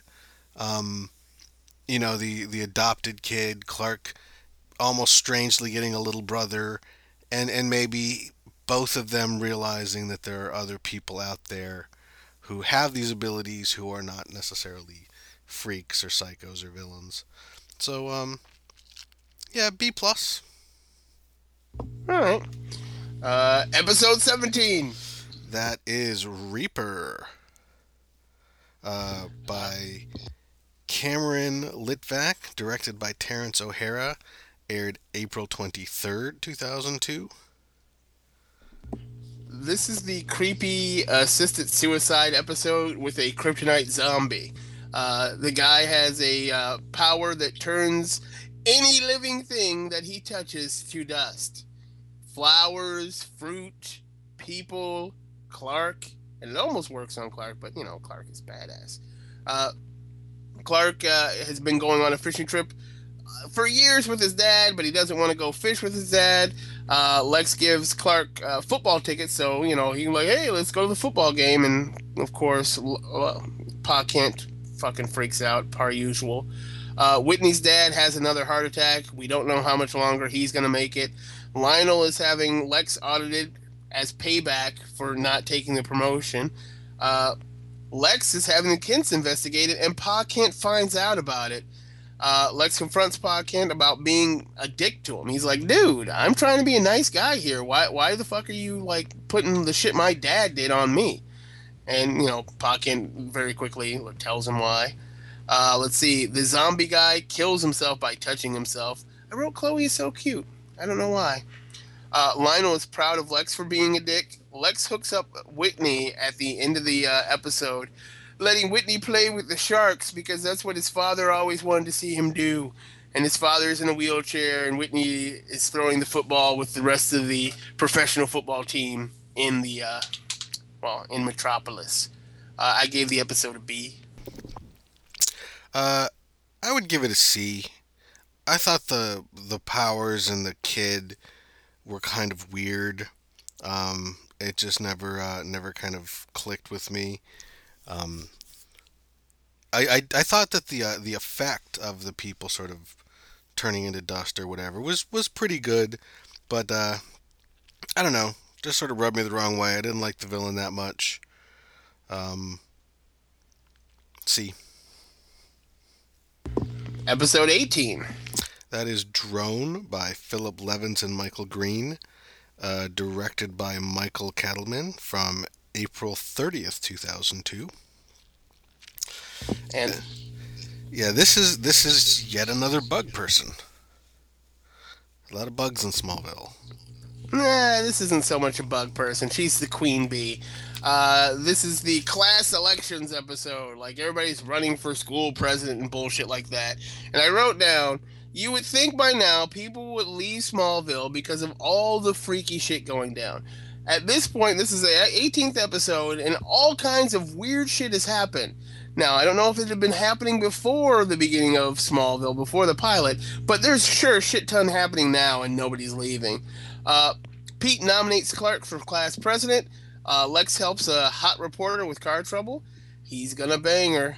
I wrote that. I wrote. I see because I write these notes as I'm watching the episode, and he does end up banging her. Uh, creepy hot girl is hurting folks, which is the queen bee. Uh, quitting is for bitches. I don't know why I wrote that. Uh, the talent is lacking customers. Uh, oh, that's why I wrote that. Uh, Clark is called the Man of Tomorrow, or somebody in this episode is called Man of Tomorrow. And for those of you don't, that don't remember, wasn't that uh, the title of one of the books? A comic? Yeah, that that was a, an old an old term for him, but then in the '90s, that was the fifth Superman book. yeah. Uh, And yeah, Chloe Lark- is Clark, that was that was Lex's slogan when he ran for um, president, because uh, Clark asks Lex for some advice, and his sl- s- slogan was like, "The man of tomorrow is something today," and uh, and Clark was like, "Ooh, that's catchy. Can I use it?" And uh, I, thought I thought this was pretty good. Let's see what else we got in this episode. Uh, We got the hot cheerleader, a hot cheerleader getting killed by bees. the super uh, nerd. super nerd. Uh, Chloe, as opposed to endorsing her friend, she votes with her conscience as the the head of the paper, which I can't remember the name of the paper right now. She she endorses Paul as class president. Uh, why does Clark need to snoop when he can look through walls? And and he does. He goes and snoops in the queen bitch's like lair, and he's snooping around. But he can look through walls. Why would he need to snoop? But whatever. Uh, Lana begins to fight dirty to protect the the Talon, and Lex bri- bribes the reporter bitch that he fucked at the beginning of the episode. Uh, I gave it a B. A B for the B. Yeah. Uh, I'd give it a B plus. Um, I like the the Man of Tomorrow joke. I think um, the uh, the super nerd uh, had kind of like a Supermanish costume. So there's they're really starting to, to lay on the the odd little references to what's to come. Uh, pretty good here. Um, I like the just the, the idea Clark Kent running for president, uh, getting beaten horribly. Um, you know, pretty good overall. The show is really finding its footing at this time. You know, uh, the Lex stuff. Pretty much anytime Lex is on the screen, it's it's working pretty well. Yep. Uh, episode 19. 19 is called Crush by Philip Levens, Alfred Gough, and Miles Millar, directed by James Marshall. Uh, it aired on March 7th, 2002. Let's see. We've got Mayor Siegel in this episode. I don't know if you noticed it, but the mayor of Smallville is Siegel. Uh, they don't actually say what his first name is, but it's very clearly a reference to one of the creators of Superman. Uh, let's see. Chloe is super jealous of Lana. Uh, uh, Clark wants to bang Chloe in this episode out of nowhere. Uh, the dude can draw with his mind. He's got telekinetic powers. He can move things with his mind. Uh, Whitney's dad is getting better. Lex is visit. Um, Whitney is trying to reconnect with Lana, trying to get his relationship together. Lana wants Clark now, like she wants to bang him now. Magic picture. I don't know what that means. Uh, let's see. Chloe has a boyfriend. Clark is jealous. The toy, the torch has a fax machine, which makes no sense why a high school newspaper would have a fax machine. Uh, Principal Kwan gets his shit kicked in, and then gets his, gets killed. Uh, Chloe is blinded by love. Lionel is selling Cadmus Labs. Uh, Lionel hates Lex's nanny. Quan Sun is the hit and run driver that did some damage to something, and I don't remember what that is. Uh, why do things keep shattering on Clark? Yet again, somebody takes a swing at Clark with something and it shatters on him. And Whitney's dad dies. Oh. And Lana was about to break up with Whitney for Clark, but Whitney's dad died. And come on. That's the ultimate cock block. Way to go, Whitney's dad. uh, He really took one for his son there, huh? didn't he? Uh, do you remember why that happened? Let's see. Well, this was uh, the the kid was an artist, and his hands were crushed, so he can't draw with his hands, but now he can draw with his mind because he's telekinetic. Which I don't think had anything to do with kryptonite. It, uh, I, yeah, I don't, I don't know if uh, if it did necessarily, other than him just being from Smallville. Yeah, they, they really did start to drop the kryptonite monster of the week. And uh, there was a monster of the week, no doubt, but it didn't always have to be kryptonite. And they really, really started to turn the kryptonite knob down because they're like, oh, wait, we don't need to do that. This whole universe has a bunch of freaks. We don't need to have them all connected to kryptonite. Uh, I gave this episode a C. Um, I would give it, I'd give it a B minus. Uh, I, I I liked the the artist angle. I thought that was kind of clever. Um, there were some interesting twists in it, and and really the other than being the uh, the psychotic vengeance seeking killer the the guy was not that bad. He actually really did dig chloe. He wasn't after chloe for some kind of nefarious purpose. Uh, chloe really seemed to like him. Uh, it really did bring out this all of a sudden jealous clark which which was odd. Um, but uh, yeah b minus All right, episode 20. episode 20 we're getting near the end this one is called obscura written by mark verheiden and michael green directed by terrence o'hara and was uh, originally aired on march 14th 2002 Let's see. Uh, Lana and Whitney ride horses. Huge explosion and meteor rocks. Uh, there's a gas line that's about to explode, and it connects Lana to some other person, and then she can see through the eyes of a killer slash kidnapper. I wrote lots of BSG cast members have shown up in this this season. I don't know why. Uh, apparently, lots of them have.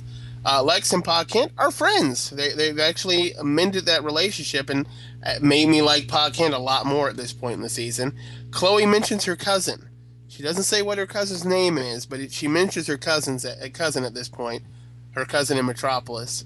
Uh, let's see. The reporter begins to threaten Lex again. A different reporter. Uh, Pete bangs all the bitches. He has girlfriends up the yin yang at the end of this uh, this season. Out of nowhere, just girls love Pete. Pete Ross uh, has pussy all over the place. Uh, let's see. Why kidnap a cute girl and leave her clothes on? I don't know why I wrote that, but it doesn't make any sense. If you're going to kidnap a girl, why leave her clothes on? Uh, ambush bug. Don't know why I wrote that. Uh, Lex has a different car in every episode, which is so pimp. I love that. I love that feature. Uh, Lex meets a town crazy. Lex is now investigating the spaceship. Uh, he, he's he knows it's out there. He's looking for it. Uh, the search for Chloe starts tomorrow. Chloe is Clark's first kiss. Oh, how sad. Uh, Clark digs up Chloe. Pa Kent is stupid and gives back the money Lex gave him. Whitney is joining the army because they really were like, we have no idea what we're going to do with this character. We're going to have to get rid of him. Uh, there was a joke about Whitney always crashing. Whitney's like, I'll drive somewhere. And everybody else is like, no, we, we'll drive. It's cool. Uh, let's see. Another bad guy dies because he knows Clark's secret. Uh, the reporter knows. Uh, Clark asks Chloe to the dance, and Lex has a piece of Clark's ship. He has the little the key to the ship.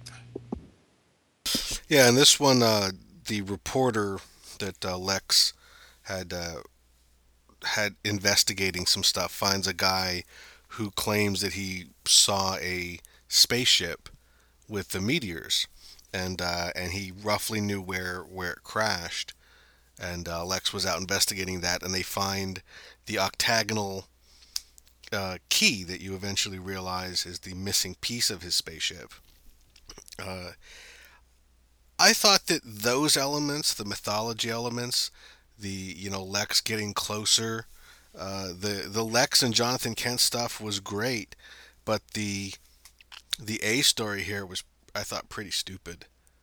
Um, Amazingly stupid. so uh, I would probably I'll give this one a C because the B stuff was was so strong, but yeah, the I see through the killer's eyes, but the killer is actually uh, a cop who who wants to be a hero by abducting someone and saving them, but just coincidentally that person can see through his eyes or someone else can see through his eyes and it's yeah, it's just really nonsensical and when it comes out you're just like, "What?" Now, it's a good thing the Lex stuff was good. Yeah, I gave it a C too. Episode 21, the season finale. What's it called? It is called Tempest, uh, written by Alfred Gough and Miles Millar. Director Greg Beeman aired on uh, May 21st, 2002. The Tornado Prom. Yep, uh, it's part one of a two-parter, Star Trek style. Uh, Lionel co- comes to Smallville and closes the plant. What a dick. Uh, well, le- closes Lex's plant. Uh, Pa Kent is still a dick about Lex. Whitney tells Lana he's joining the Marines. Really, it switched from Army to Marines. I didn't even notice that. Chloe may have to move back to Metropolis because the plant is closed. Her father works for the plant, and, well, there's no work there. Uh, let's see. Lex has a plan to save Smallville. Clark truck is bombed by the reporter. Really? Wow. Reporter lets Clark know he knows. Uh, Lex has a piece of the spaceship. Lex threatens the reporter again. Whitney trying hard to hang on to Lana. Share a last dance. A storm is a coming. Uh, Whitney asks Clark to look after Lana. That I I love Whitney's cock block there. That was an amazing cock block. That's a I know you like her, and I know you aren't going to betray my trust because you're a good guy, and you're going to keep other guys away from her. It's a brilliant cock block move there. Uh, let's see. Lana gives Whitney the necklace, uh, which I think comes up in season two. Uh, the reporter finds the ship and activates it. Remy Zero appears at the prom. Uh, Remy Zero is the people who do Somebody Save Me.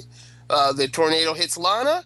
The kids find the reporter. Uh, Clark le- left Chloe at the dance like an asshole. Chloe was so sad. I felt so bad for her in that, that moment.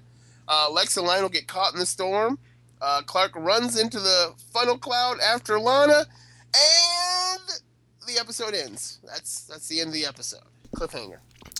Yeah, this uh, I, I really like this episode. Um, the the opening with uh, Lionel at the plant. I mean, that had been been one of the ongoing things. Is that Lex had really turned the plant around, and then Lionel uh, offers to bring him back uh, to Metropolis. Lex refuses, saying he wants to stay at the plant.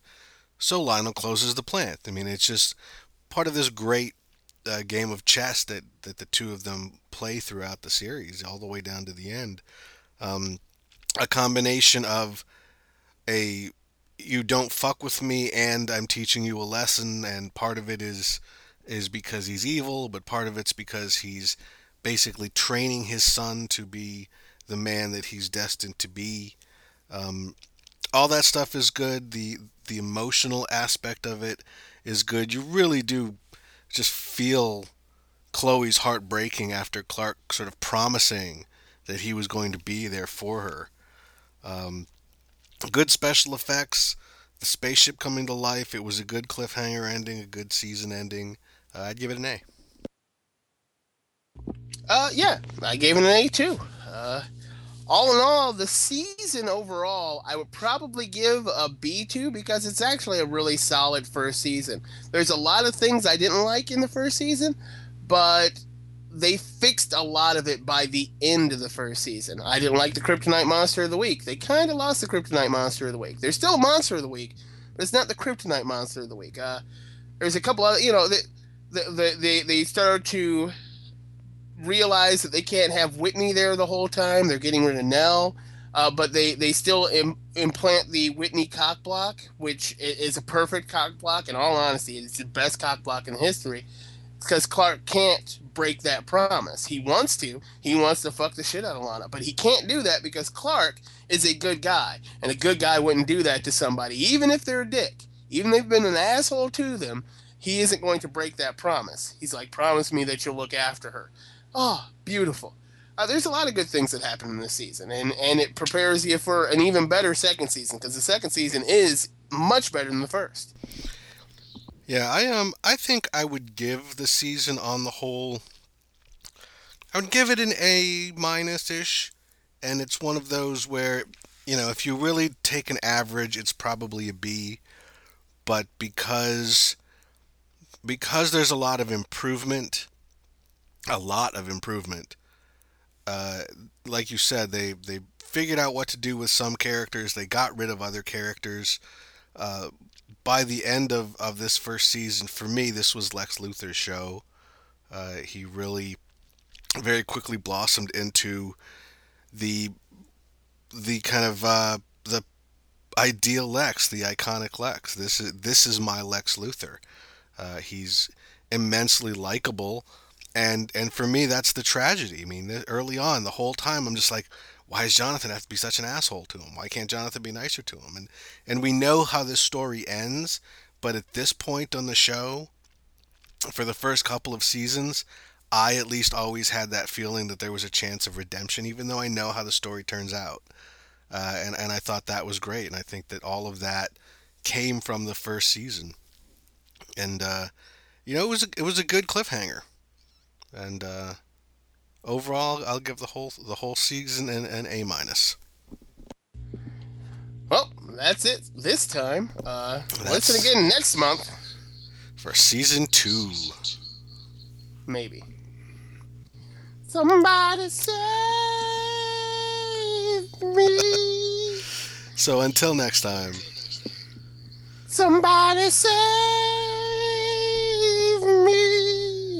Let your warm hands bring my through. Say. You're just gonna let me keep doing that. Oh hell yeah. keep fighting the geek fight. Good night.